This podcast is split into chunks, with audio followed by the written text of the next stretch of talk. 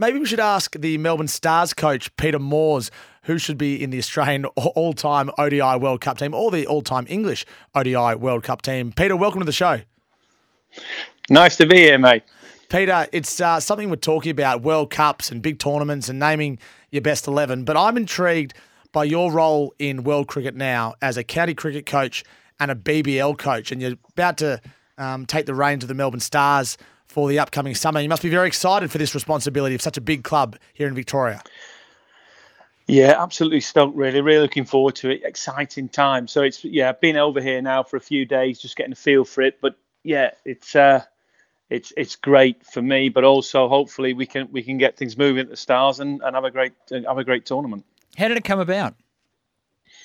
Well, they went through an interview process. Um, so I put my, my hat in the ring, as you do, um, and ended up going through quite a, a tough process. And we talked, you know, they asked the questions and eventually got the job. So got the nod to give it a go. So yeah, it it, it gives them something different. I obviously come from the outside. Um, you know, I've been great having some chats with Maxi and stuff like that about where they're at and what we think. Got quite a few new players coming in, so it'll feel fresh, I think, which is great. And excited to get stuck in really and get the lads all together. We've got lads a little bit all over the place at the moment because Shield cricket's still going on, and obviously Maxi and, and Stoinis still away with Australia after that unbelievable World Cup.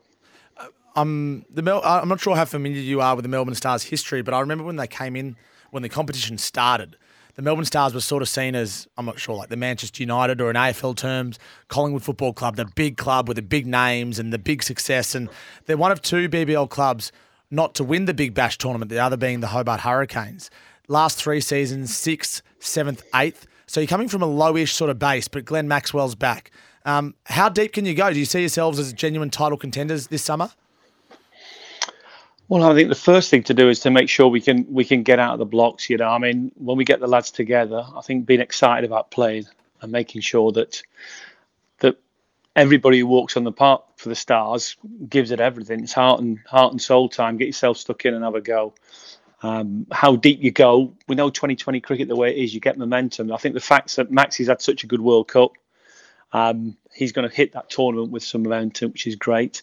And actually, watching the lads in the Shield cricket, quite a lot of our players have been going well, really. So hopefully, they'll all come in confident. Um, still a tough side to pick, and try and get some early wins, get ourselves off and running, and then go from there. Peter, is there a bit of a new strategy that maybe the Big Bash hasn't picked up on that England have been uh, exploring through the hundred and things like that that you might um, bring to the table that might take a few of the teams uh, a little while to pick up on? Well, we'll we'll we'll have our our plans. I think what we know about now is there's there's lots of theories go around 2020 and around all the formats. Yep. At the end of the day, good players, if you can get them feeling good about themselves when they walk out there, can you know, it's still the same. The, the basics of the game still still the same. And you know, 2020, it's an aggressive now game now. It's physical. Um, I think having clear plans, trying to keep things simple. There's so much information out there now I think a lot of the time you're just trying to make sure your lads go out there really simple, really clear to go out and play some good cricket. You touched on a few new names. Uh, who are the ones that you're really excited to be working with? Well, there's such a variation really because the stars by nature, you know, some of those, some of the teams have had some consistency. We've got some new names. Obviously, you know, Mark Steketee coming in. Uh, Beau Webster's sort of hit the season like a train, hasn't he? So yeah it's a shame in some ways we'll miss them for the start and then the PM's 11, but credit to them for getting in there. That's a great opportunity for them. Um, but yeah, I'm excited for all the lads really. Uh, Haris Rauf coming back as an overseas, you know, really started with the stars and emerged as a player. So exciting for him, I think, to come back in and for the for the fans to see him. So yeah, we want to play exciting cricket. The Stars have got a um, a reputation, as you said, of being that that team that come in I think what we want to do is try and get the fans excited about how we play, try and get some wins on the board and get some momentum. And some disappointing news with Harry Brook pulling out of the tournament. Uh, I think it was last week that news came out, which is a blow to you, obviously, given um, how dynamic he is with the bat. What plans have you put in place to replace him? Yeah, the announcement of the replacements will come this week. So yeah, we've got that sorted. It, but real shame for Harry in some ways. Um, great player, uh, box office to watch and he's at World Cricket really with such a bang. It would have been great to get him in the Stars in the Stars uniform out there playing at the MCG, but not to happen. But you know, who's to say in the future you get retention rights on players like that, which is exciting. Mm. Um, but you know, we, we we've replaced. That'll be announced later uh, this week, and we've also got one domestic spot which will be re- which will be announced as well. So, yeah, I mean, Harry, Harry, it's world cricket now. I mean, this, the schedules are so busy for these players. I mean, I think that Australia is still playing in India now after the successful World Cup. Just shows how busy some of those schedules are, and that's part of the, the way of the world. Peter, a lot of the teams, and I know there's a lot to take in when you're first taking the reins of a club and looking internally and those types of things. There's a lot of good teams in, in the Big Bash, and uh, a lot of the starting point for some of the teams, I'm sure, would be how do we beat the Perth Scorchers? And they just mm. plan for that because they've been so dominant. Are there some some teams that you've sort of flagged as uh, like the Perth Scorchers, I suppose, uh, that could be a bit of a concern? Well, you do well to get past the Scorchers. They've had such a good time of it. I mean, the Scorchers and the Sixers have been dominant teams, haven't they, over the last yeah. few years? The Thunder coming through well as well. So I think looking at that, I think there's the benchmark for all teams, really. Um, they've had consistency. They've played some really good cricket. And, and you know, and with that, won, won the last two BBLs. So, yeah, I think like most things in sport, you, you look at the opposition, but the big thing is you you look at yourselves really, what we're going to do, how we're going to make things work for us, get our own advantage, get get an edge in our own way, so we can actually compete with those teams. Um, it's a new it's a new group, it's a new season, so when we first get together, that's going to be really important. You know, that first game comes really quick. We play in the first game on the seventh, so we won't have had much time together before that. But it'd be important that when we do get together in those first few days, that we really try and get ourselves ready quickly as these as these tournaments come round. You know, they come round quick. Peter, you know I wouldn't be doing my job as a journalist if I didn't push a little bit more. Can you at least tell us the country or the region where this replacement player is coming from, or maybe some sort of cryptic clue that can allow us to take a guess? listen, I've been, I've had my comms department saying, listen, I said, what can I tell them, what can I not? Because for me, I always want to be open and just tell yeah. people, but they said no, keep it off the radar. I'll announce it later this week, so I better do it right. As I've only just got here, but yeah, um, yeah, that'll come out soon. So yeah, I'm excited though, really, because as I say, it's a great opportunity. I think hopefully a bit of a reset button for the Stars that we can get ourselves going. How does Christmas in Australia sound? A bit warmer than back home?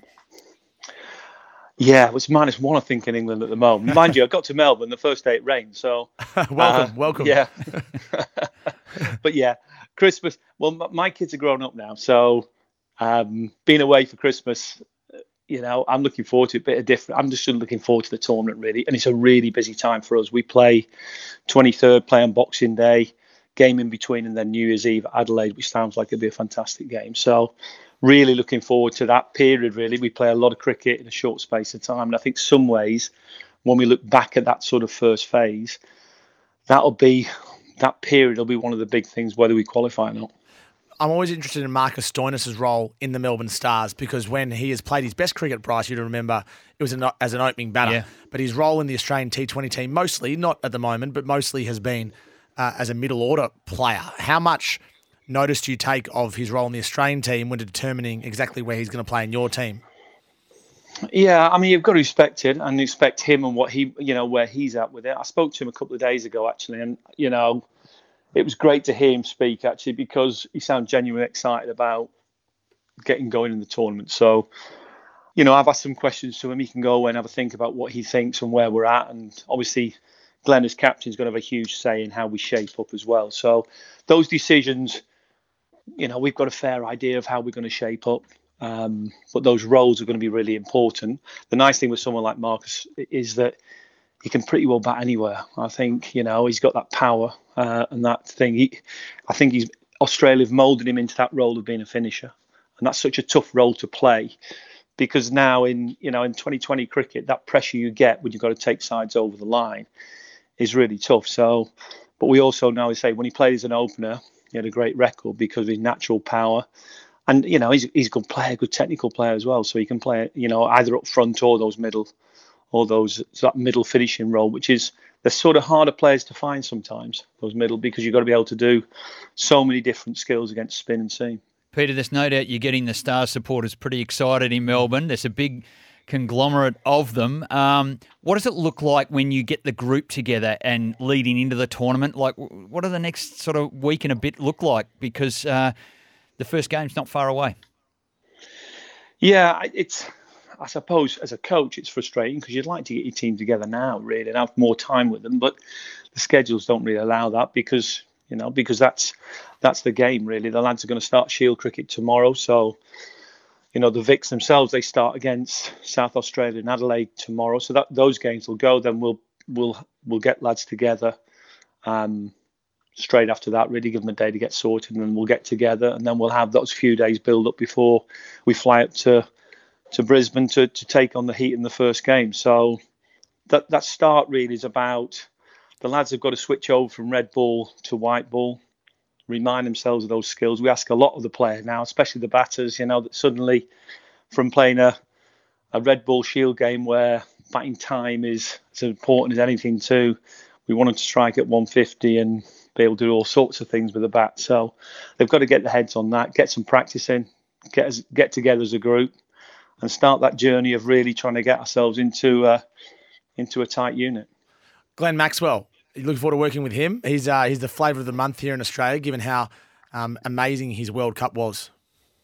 Yeah, I mean, you know, wow, what a tournament, what an innings. Um, I mean, credit to everybody, to Pat Cummins in Australia. I thought, you know, the the final sort of summed it up that you know the quality of those plans and the execution was great. But but Glenn's had a great tournament, and yeah, I mean he's it's been great to deal with him already. So I'm really looking forward to getting some some real time with him as a captain, as a coach, and and get his views. You know, he's known as a as a as a as a real clear tactician and thinker on the game. So I think his input's going to be crucial. Peter, you know, he knows the stars. Yep. No, no, Peter, absolutely. We can't wait to watch Glenn Maxwell play, and you coach as well. And uh, it's good to have a, a non-Australian coach in the BBL as well, Bryce, and that is Peter Moores. I think it's refreshing. Yeah, absolutely, with some fresh ideas from the county system and also the English system and all across the world. Hey, Peter, really appreciate your time. Good luck uh, for the Melbourne Stars this summer, and uh, just tell your comms department that I'll give them a call when I get off air because I'm going to try to find out who this player is. yeah, thanks, fellas. That, that's Peter Moores, the, uh, the coach of the Melbourne Stars.